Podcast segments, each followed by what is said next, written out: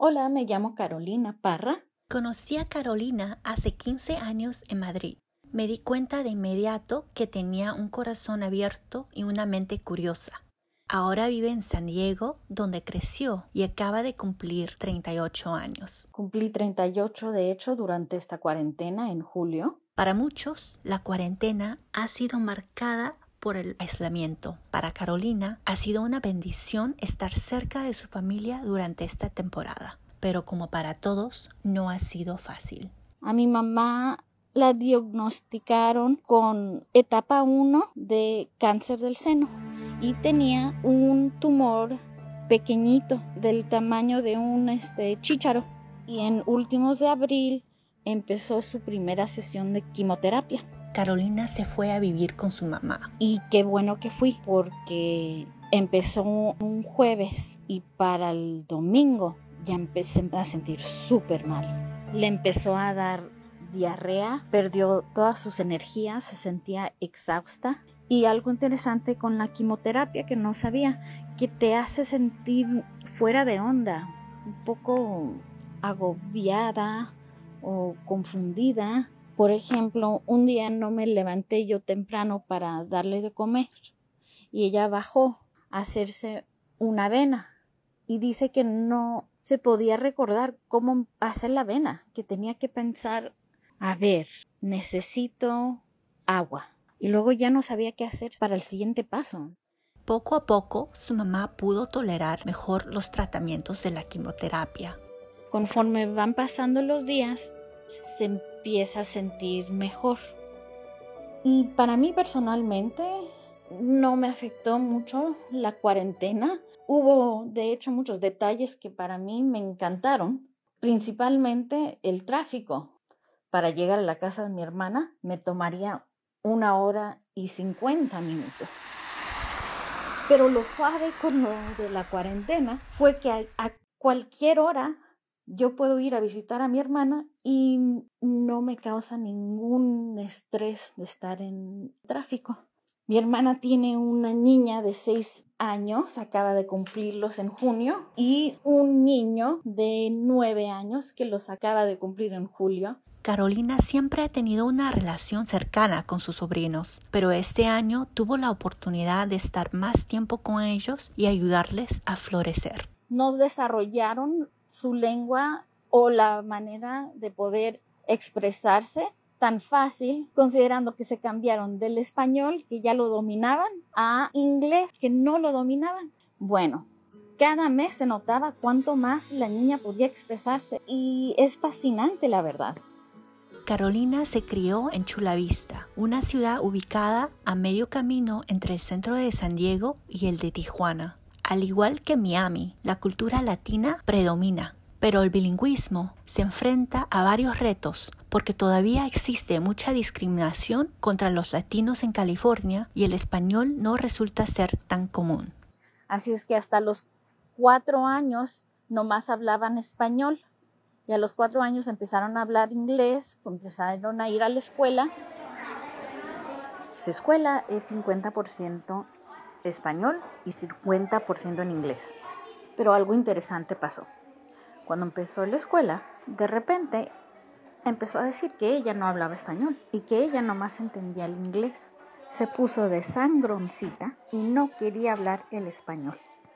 A mí se me hace que una niña de la escuela le metió esa idea en la cabecita. Pero otra cosa interesante pasó en el 2018, que fue que las maestras del hermano de Alisa, que se llama Adrián, como él tiene autismo, le dijeron a mi mamá que el niño tenía que aprender solamente una lengua porque se le iba a dificultar. Así es que pararon de hablarle a Adrián español y ahora nomás le hablamos a Adrián en inglés. Y es bien triste porque Adrián antes nomás hablaba español. Él cantaba en español. Él cantaba Cielito lindo. Él cantaba Allá en la fuente había un chorrito se ha notado que el niño ya no habla español y peor tantito, ya ni lo entiende. Durante esta cuarentena, a veces le empiezo a hablar español y me pone mucha atención. Sus ojitos se notan que te están viendo la boca, que te están viendo los ojos y está tratando de averiguar qué es lo que le estoy diciendo. Y hasta ahorita no ha perdido la, la paciencia.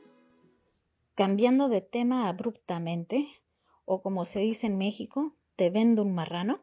Un día mi vecina se acercó y me preguntó que si quería empezar mi propio jardín, porque ella siempre ha tenido su propio jardín y ella me dio dos plantitas, una de calabacitas y otra de tomate. Y empecé a escarbar y a voltear toda la tierra. Mi tierra es bien dura. Fue mucho trabajo y me encantó porque era mucho ejercicio y no se sentía como trabajo. Y como dijo mi vecina, me dijo, en una semana van a empezar a brotar. Y no lo creí. Dije, ay, eso es muy rápido. Y en una semana brotaron unas plantitas chiquititas preciosas. Después de cuatro semanas, mi calabacita dio sus primeras dos calabazas. Y esta variedad era como una calabacita chiquita, como las de Halloween, pero verde. Un verde bien bajito, bien bonito.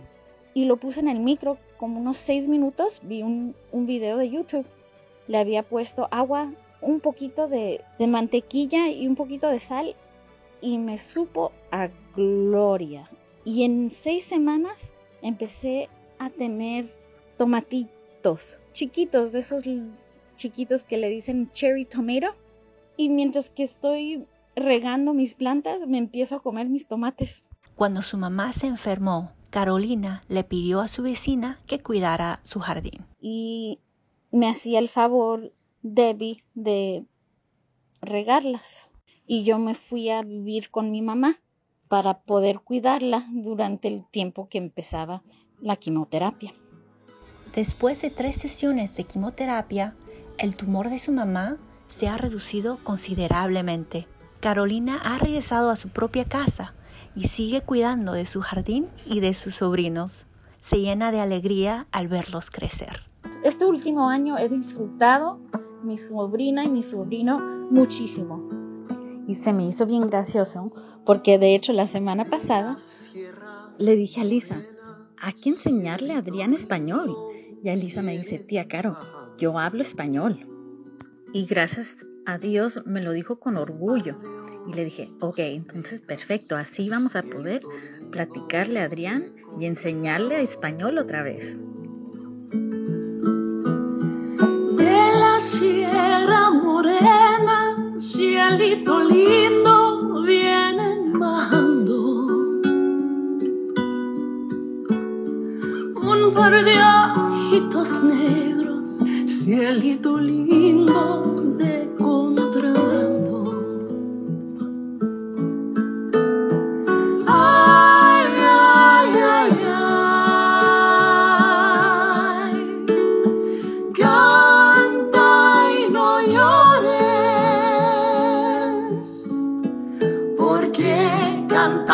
Se alegran, cielito lindo, los corazones.